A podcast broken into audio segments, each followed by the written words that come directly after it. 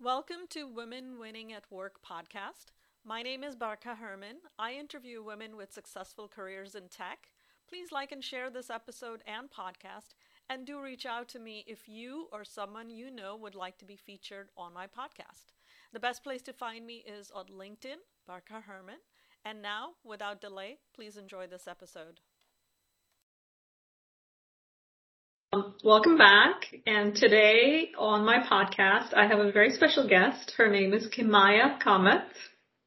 Hello. And uh, she's a fellow uh, Microsoft person.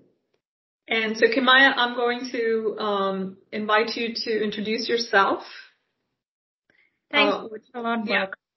Uh, so good afternoon for all of you. Uh, I'm on the East Coast. I live in New Jersey. Uh, my name is Kimaya and I'm currently working as a senior software engineer in Microsoft. I will complete my one year anniversary with Microsoft next month, so I'm pretty excited about it. Um, uh, joining in COVID definitely was a big challenge and I'm glad I got to experience that. I never thought that I would. Um, and I live in New Jersey. Right now it's summer, uh, like spring-ish summerish, sorry, it's still spring. Um, so I am also very passionate about gardening. That's, I think, my first love before uh, what I do at, Microsoft. Uh, so really excited to be here. Um, that's about it. Uh, and we'll like talk more as we go on for. Yeah. Absolutely. So let me start. So a, a, wonderful point that you made, Kimaya, is that you you're just about to complete your first year with Microsoft, and you started during COVID. So tell me what that experience was like. How did you onboard? Did you have face-to-face interviews? Like how did you work? Are you working remotely all this time? So tell me all about it. Yes. Uh, right. So my application, obviously, the only normal process about it was that the application was submitted online like we usually do.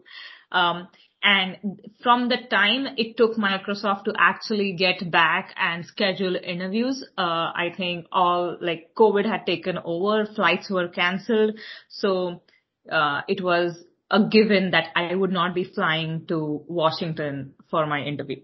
So then we had to arrange, um, a virtual interview. So I had five interviews. So I had an initial tech screen, which is obviously virtual also in like the normal world. Uh, but then my five tech uh, my five big interviews, like an hour long. So I spent a whole day interviewing.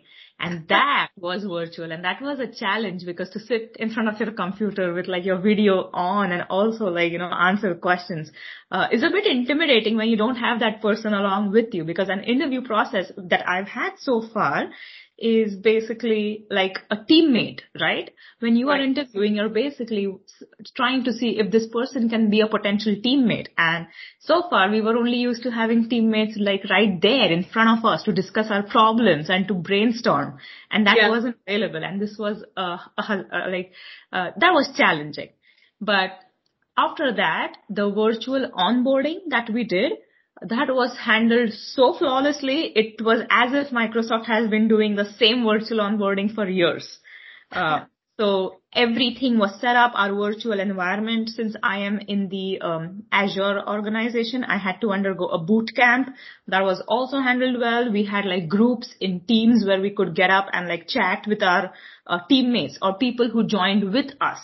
So we right. had teams that um, we had different teams. So my most, my favorite team was, um, uh, people who joined in July. So like new onboarding, you know, wh- whoever were onboarded that week was a different team. And so you could ask your questions, see where people were coming from, see like people were asking, Hey, how's the rentals, you know, going in Seattle? Like I want to move to Seattle. Are any flights going? And uh, all that chaos. It was very chaotic, but it was also good to like meet people like that. I have never met people like that. That's wonderful. So, so it sounds like the interview was challenging, but the onboarding was, was, was flawless. So let me, let me go take a step back and talk to you about the interview process. So, um, were you able to connect with the team during the interview at all? So I know that it was challenging and it was unusual, but you know, I, I know that it's unusual for everyone last year, but were you able to actually get um, get a comfort level? And then the second question I have is, what made you choose Microsoft? Were you, you know, had you made up your mind before or was it during the interview? Did you have any sort of questions during the interview? Should I do this? You know, so t- talk me through that. Yeah, uh, this is going to be a long answer, so I apologize. Sure, yeah, no worries. so for the first part, um, I did not meet my entire team during the interview because that was practically impossible. Uh, Got it huge. So I met right from my skip level manager onwards, um, three people and then two of them from my direct working team. Right. And so then I got to know the flavor of the senior management a lot more than the people that I would usually work with. So like the decisions that would be taken or what would draw those decisions or how would the senior, how does the senior management actually talk to us? And right. Because sometimes uh, when uh, you know like you're pushing this hierarchy in between, uh, like you have three managers up top, you kind of feel that you are very isolated down and you cannot talk to them or they are not approachable. So when I interviewed, after after I was onboarded, I could actually like ping them or send them emails um, to my senior level managers, and that was a good thing that they interviewed me because that I kind of established a rapport during the interview process. I did not have to do it at a later stage and be all right. about it. yeah. Okay. Okay. Yeah. So and then what about your decision to come to Microsoft? What was that like? yeah. Um, I think, and to be very honest, uh, I was working in a, fi- a financial services uh, industry in New York, and I believe we were assessing Microsoft uh, for one of our cloud requirements. And at that time, we got invited to um, the Microsoft office in New York at Port Authority. Mm-hmm. And things that I saw there blew my mind. And one thing in particular was how much Microsoft keeps in mind accessibility.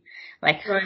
how many devices were made just so that people who were hard of hearing or people that were, uh, you know, deficient in their vision could also use the same thing that I was also using without being those things. And that blew my mind. And I was like, this would be wonderful to work for this company. Yeah. And, and that, and that was, I think, where I was more inclined towards, okay, let me look at roles at Microsoft. Let me look right. at if there's something I can do to be a part of this organization. And I think the second impact came when the former company that I was working for, um, hire someone from hire someone from Microsoft at a very senior level position. And from that day onwards, the decisions that were made were like it was a breakthrough. It was a breakthrough in the financial services industry for a technology person. And I could see where those decisions were coming from. And I right. said, hey, like, if this is the culture and these are the decisions being driven, then it would be great to actually work in that company. And that yeah. drove me yeah. to apply.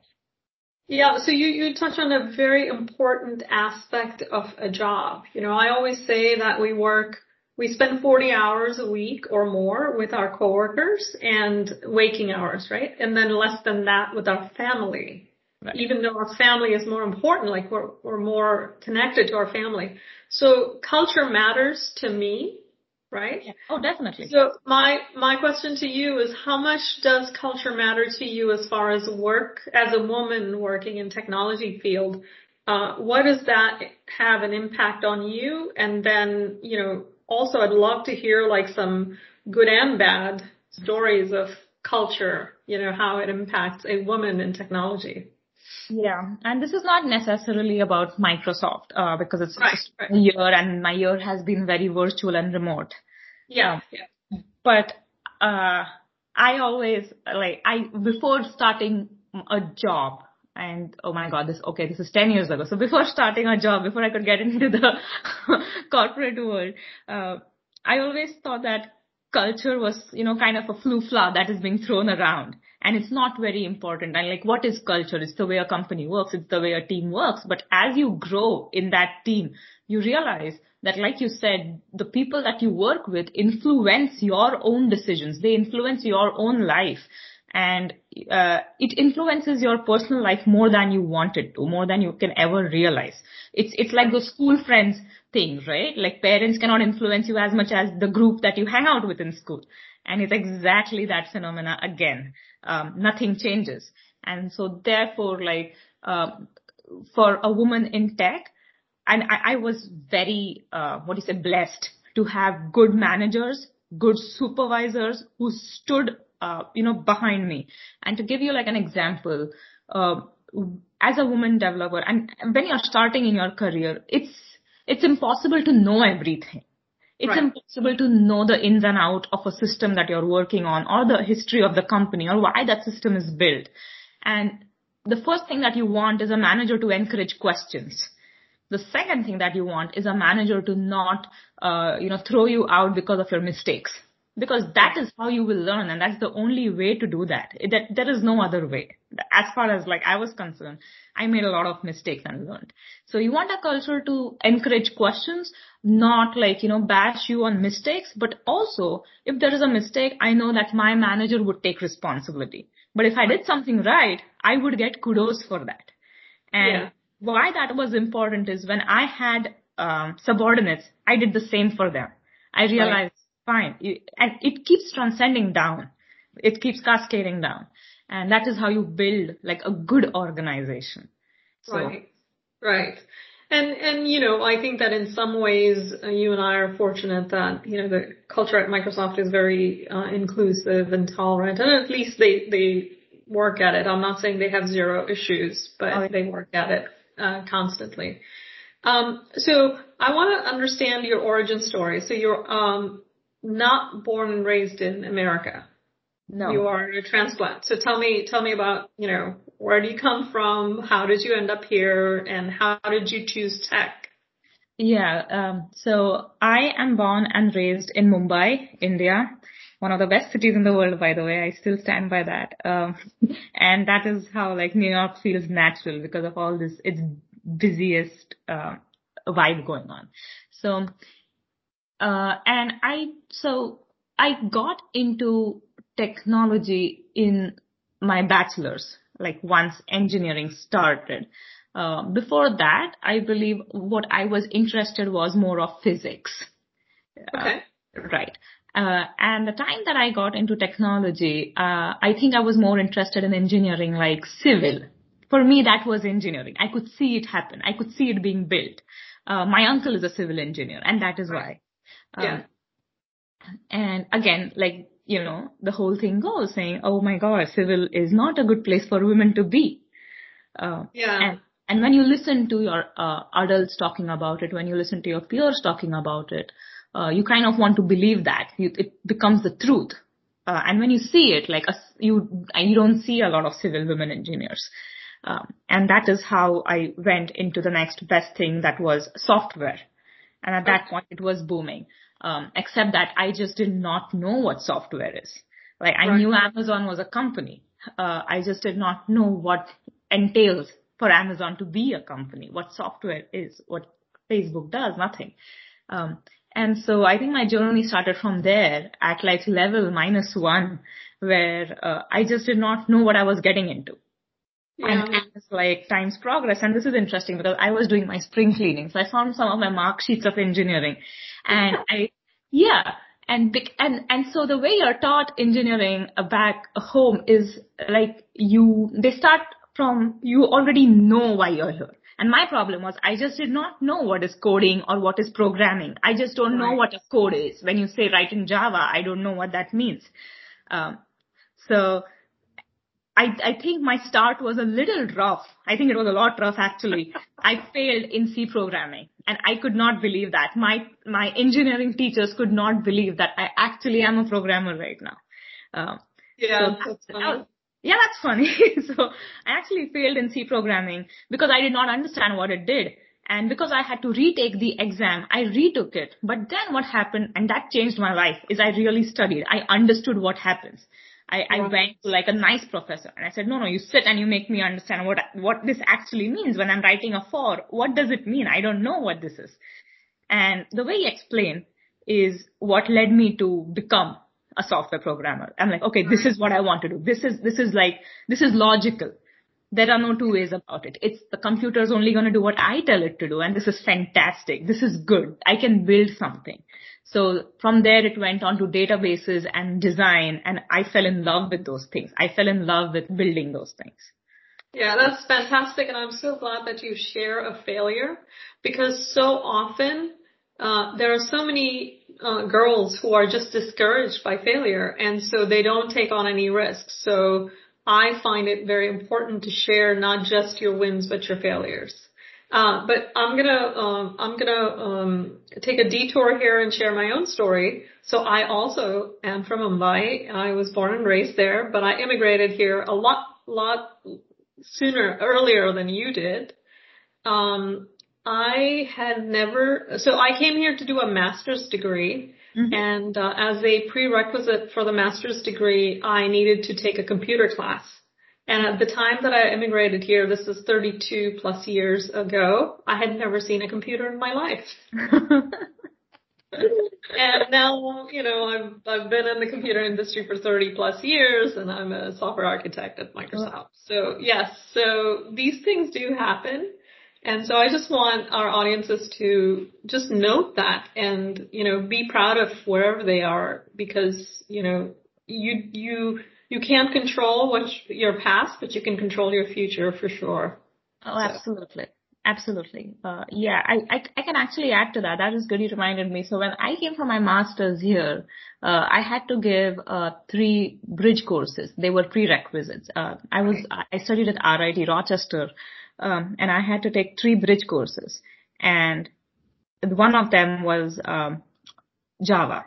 And I just cleared that bridge course. Like I just did not have three bridge courses because I cleared all of them. And that coming from a person who failed programming was a big deal to me.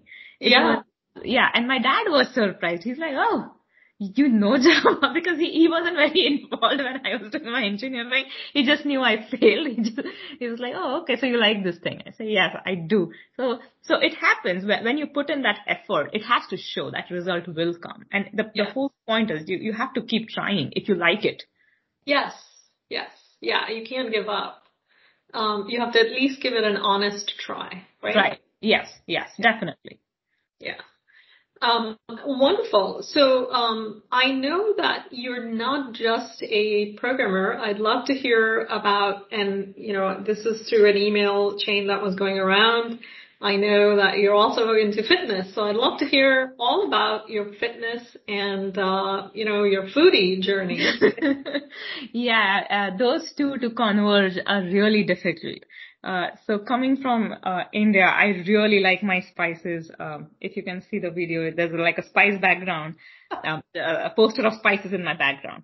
So I, I, I just, I, I love to eat. And what happened was when I came to the US, I realized that, okay, I'm very unfit because I used to see people running around all the time and like RIT has like, it was a lacrosse school, a hockey school. So I was extremely unfit. So I would walk like a mile and start panting heavily. I knew things had to change. And I went on a variety of diets uh, because, you know, in USA, you have no dearth of diets kicking in every single week. There's something different to do. Um, and none of them worked. And the, the reason why they did not work is because I am a very like, um, you know, a core, a core Goan or, you know, from South India where I need my coconut curry and rice. Otherwise I will not survive. And I, I realized that. Uh, it just took time for me to accept that. Um, so I cannot live on salads. I cannot live on soups and salads and wraps and quinoa. I cannot do that. And so I needed something very sustainable. And I said, no, if I'm going to cook, the first thing that comes to my mind as comfort food is is prawns biryani. And that is what i want to have and still you know be fit. And i wanted to know if that's possible because clearly my granddad did it so it is possible. Yeah. Yeah. Uh, so i think my fitness journey started from there. Uh, i was curious to know how uh, things happen. Everyone cannot eat salads in the world. That's that's not going to be sustainable. Uh, Italians eat cheese, the French eat bread, and still they are in great shape. And so yeah. I started learning I gave my certification. I got to know what goes in, uh, you know, shaping a physique, what goes in building muscle, what do you lose, what do you say when you lose weight, uh, where exercise is important, what kinds of food to eat, you know. And all those things made me, uh, well, I'm fitter than what I was t- two years ago. And that's my goal to just be better than myself and not compare to someone Right. Like for everyone. And the first thing i realized when i studied was oh, okay to everyone like fitness is very different. It's different to a 20 year old and a 35 year old or a mom of two people or someone who has arthritis or an 80 year old and fitness is different. You don't expect them to have the same parameters. And so that is why so and it, it was so interesting but it was also so simple. So me and my husband we started this thing called fitatos uh, where you know we just it's it's a play on like a favorite thing of potatoes. Um, so but fitatos and where we you know give out workouts, we give out tips. Uh, we also do passive aggressive like things where we just call out the common mistakes that people make and try to keep it as polite as possible. Uh, we also have a blog where I keep, uh, you know, journey, uh, writing my journey or seeing what changes. Um, so yeah, it's fitatos.com if you guys want to go or on Instagram as Yeah, yeah, I'll definitely fitatos.us. it in the show notes for sure. Don't worry about it. Yeah. So that sounds fantastic. So is it just a hobby or are you looking for, you know, becoming a coach to people? Can people pay you to help them? Uh, so th- it, it would be good if a hobby paid. yeah. Okay. That's the dream. Um, so I, I currently help uh, friends. I currently help family members uh, and friends who need like guidance. Who who just so since the past two years I've undergone like a drastic transformation uh, Okay. physically, and when people started noticing that, they wanted to know what different. What what did I do that was different? Because they saw me hanging out in restaurants, they saw me going out, they didn't see me skimping on food. In fact, I used to eat a lot more than what they did. And so that surprise led to curiosity. So yes, um, I would like to educate more. I think when you start educating a person and when that person learns, it garners more interest than simply like giving a diet chart and saying, okay, fine, follow this. Absolutely. Absolutely. So that's fantastic. Okay, so I want to bring bring you back to the world of women in tech, and I want to ask you a question. Um, so the question is, what is you know, and I know that your career with Microsoft has only been um, during COVID and less than a year, but throughout your lo- long career, you know, ten plus years, uh, what has been some of the most challenging thing for you as a woman in technology? Uh, yeah. The most challenging thing for me as a woman in technology so far has been that I have been the only woman in my team. And that has stood true for every single organization that I've worked for. Uh, that is also true uh, now in my current team. In my sister teams, yes, I, I definitely see more women in Microsoft than all my previous jobs combined. Okay. Uh, but that has been a challenge in which uh, you have, like, for some reason, you have to keep paying attention to what you will say and how it will be heard or interpreted. Like, how is a Give me an statement construed?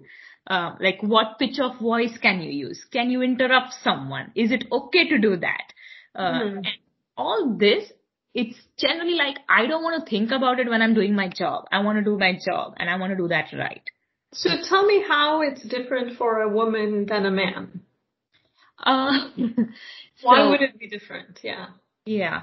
Uh, so first of all, like in in a meeting room scenario, it's Yeah. kind of I so it's inherent. It's it's not it's no one's fault. I I think women are to blame for overthinking. We overthink, and I am a product of that. We are for some reason I have been taught to think before I speak, to think before Hmm. how I speak, what I speak, when do I speak. So it's always um, a self doubt on myself that okay, fine. Am I asking this question? Am I feeling? Uh, am I too stupid to ask this question? If I ask this question, will it be answered?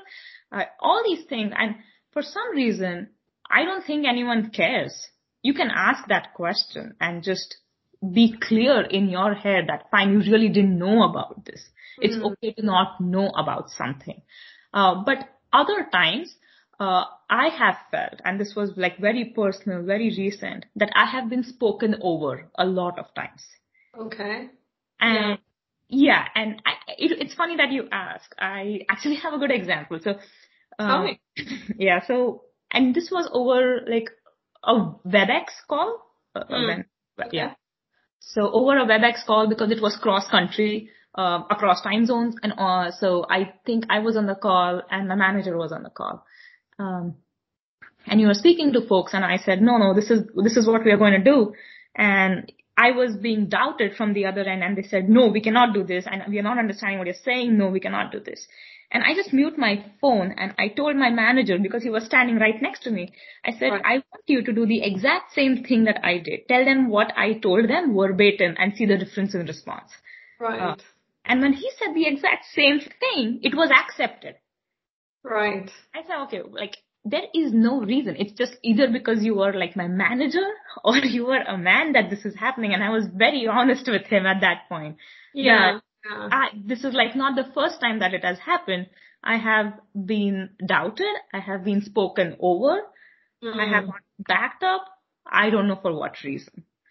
Yeah, so you know, um, you bring up some amazing, amazing points. One of the, um, and you know, I've been surveying women in technology, saying what are some of the biggest challenges, and uh, the one that keeps popping up is uh, not being heard, Yeah. right? Yeah. And uh, so it's it's and you know, look, you and I are science majors, so I, I want to be very scientific about it. I don't want it to be like, uh, oh, if I'm not being heard, is it because I'm not loud enough? Is it because I'm way too polite, too analytical? Or is it that I look so young that people think that the older looking person who's actually five years younger than me knows more than me? Or I don't know. You know, so there, there's a lot of factors to it. I don't want to jump on uh, jump onto conclusion, but I do recognize fully that it is a symptom. That that the symptom is real. It's not imagined. Uh, however, we need to dig deeper to figure out, you know, what what the cause is. I've been in meetings where uh, I'm the technical uh, person in a sales meeting, and I have a, a male colleague who's a salesperson, doesn't know that much about the tech stack. Yeah. And the customer will keep asking the guy, right? You know, Yeah. questions. right. And, um, you know, this is where I think allyship comes into play, where, you know, all my uh, colleagues know to respond to it by saying, well, Barkha is the expert, so let her speak. And, you know, they, they always give me a platform to speak. Um, but it takes a level of maturity to get to that point. Right. When right. you're starting out, it's very challenging and it's just, it's very easy to kind of go, what just happened, you know?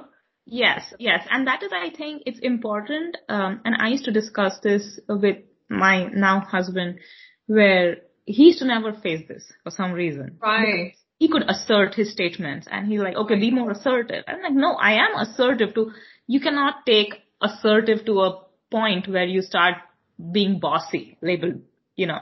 And that is also a part of overthinking. Like, okay, when you're starting out as like just out of, out of college, very new to the corporate world, Right. you really want to be in everyone's good books. And at that point, uh, if you don't have that allyship, like you mentioned, it can be really taxing because that is exactly where self-doubt creeps in. Right. That I don't know this thing well. Even if you do, you might be an expert on that because, you know, you have Right. research or you might, you, you, because you were hired for a reason. You always remember. But then that is where self-doubt creeps in. And I think I, I did face that problem. I'm just better at handling it now than I was before. Yeah, yeah, yeah. That's interesting. Um, what is the most gratifying thing about working as a woman in technology? What is the the upside? Upside. I actually don't know what our upside as woman in technology. Oh yeah. I, it's just working in technology that has an upside. I don't know if like Okay. being a woman has any upside to it in technology. Uh, Okay. But even like this, um, in, in my previous company, in Microsoft, technology is changing at such a pace. It's hard to keep up. And, and it's really like, uh, when you see like new tools being introduced and you're a curious person and you just want to like keep, you know, using all of them, the learning is so, so much on the job that you never had in, you know, you will not have at a university level. Right. And that is gratifying. That process of learning that yes, I'm just not doing like my job job nine to five. I'm actually investing in like learning more for myself. Uh, so I'm educating myself every day. And when, so I'm extremely passionate about going into work, but learning something new. Yeah, no, that's wonderful. And, you know, and, and not as a, like, you know, I, I do want to uh, address women in technology because that's my audience, but I do want to encourage young women to join this field for one reason or the other. And you bring up an amazing point that being in the sort of a cutting edge tech field, there is so much growth and op- growth opportunity that, you know, you just, you can't help but grow, right? Yeah. And it's not just so when I was, uh, doing my engineering, we only thought that programming is the way to go. But it's not. No one tells you like you are an architect. I got to know that word four years ago. Right. Right? yeah. No, seriously, because no one was there to mentor me on that word, what it means. I had to join right. a meetup in New York where women in tech to actually know what different women are doing. Some of them are designers. Some of them are architects. Uh, some of them are just, uh, you know, QA testers. Some of them are just critiques of the system. Some of them are ethical hackers. But there's so much to do. Yes. Uh, and it's not just one, uh, you know, it's not a one-dimensional job or yes, there's a lot more to it. Yeah, and, and do you think that there's a difference because of the fact that you are um, working now in the United States and the the level of sophistication for this field is higher here as opposed to when you were, you know, growing up in India? Or is, is it because of time? Is it because of place? What is it? It's because of both the factors, okay. time as well as place. Like I said, in, at, in whatever the year that was, I don't remember, but 2006 or 2004 maybe. Yeah, that's going a long way back, right? Um, technology was not, like technology was a buzzword. So people didn't actually know what it meant to say that you were in software or you were a coder. They, like my dad did not know. He's, he's from a, he's a finance guy and so are most of the people that I know, like most of my family. So we don't know what it entails to be, um, you know, an IT person. They thought I would fix computers for the rest of my life for all that, you know, matters.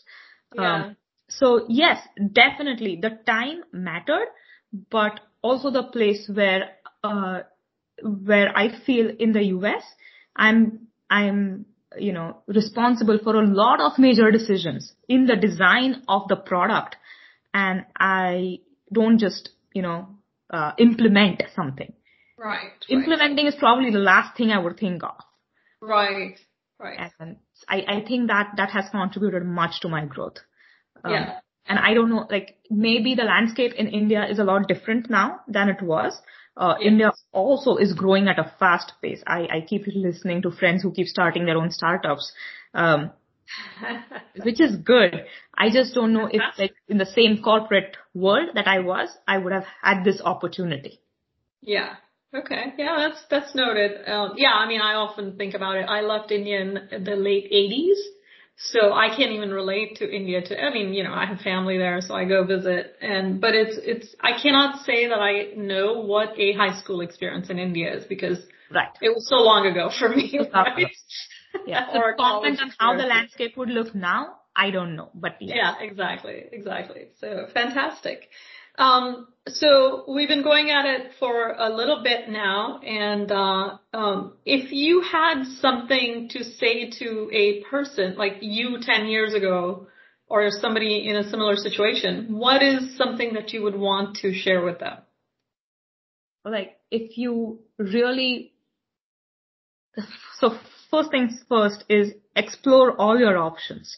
This goes for like women as well as men. Explore your options. You never know what what can interest you. It's it's it's a big world. Don't do something just because someone says, "Okay, fine, this is where you have to go." Or don't not do something because someone says, "Okay, this is not your field." Right. Explore what it entails. Really know that you like it. Um, and then don't be afraid to change. Like I have switched jobs just because I did not feel uh, that it was challenging enough, that I was thinking right. it. It was getting yeah. mundane. Uh, at that point, uh, I always try to tell uh, my peers, if, if the job gets too comfortable, I am not happy. So try yeah. to keep spark alive in your work life. yeah, yeah. And yeah, I think that's pretty much it. Okay. All right. And and um, if people want to check you out, uh, I know that uh, you have your website, Fitados. Is there anything else? Do you have like Instagram, LinkedIn, whatever you want to ch- share with the audience? LinkedIn, uh, I think all my usernames are K Kimaya. So LinkedIn, you find me as Kimaya Kamath. Uh, Instagram, I am also Kimaya Kamath. I'm pretty boring that way in usernames just so that people can find me. that is fantastic. And any parting words of wisdom for, you know, for me, for audiences, for any, anything? Uh, no, I would just like to thank you for calling me to this podcast. And one of the reasons why you did that is was because I shared my wins on an email thread. So don't be afraid to like share your wins or, you know, your failures with others. There'll be someone who gets inspired from it. And if you can just make that change in like one person's life, you're through. Uh, so that's it. yeah, no, thank you very much. Thank you for taking the time. I know, um, um, we're all busy over here, so I appreciate uh, your time and I appreciate your candidness in sharing your story with us. So thank oh, you. No worries at all. Thanks. Thanks so much. All right. Okay. Have a good day. All right. I'm going to stop recording. I hope you enjoyed the episode as much as I enjoyed recording it. Thank you so much for listening. Please like this episode and share it with someone you think that'll enjoy it. And do reach out to me on LinkedIn and connect. And also, if you would like to, please join my newsletter by visiting www.barkhaherman.com. Thank you.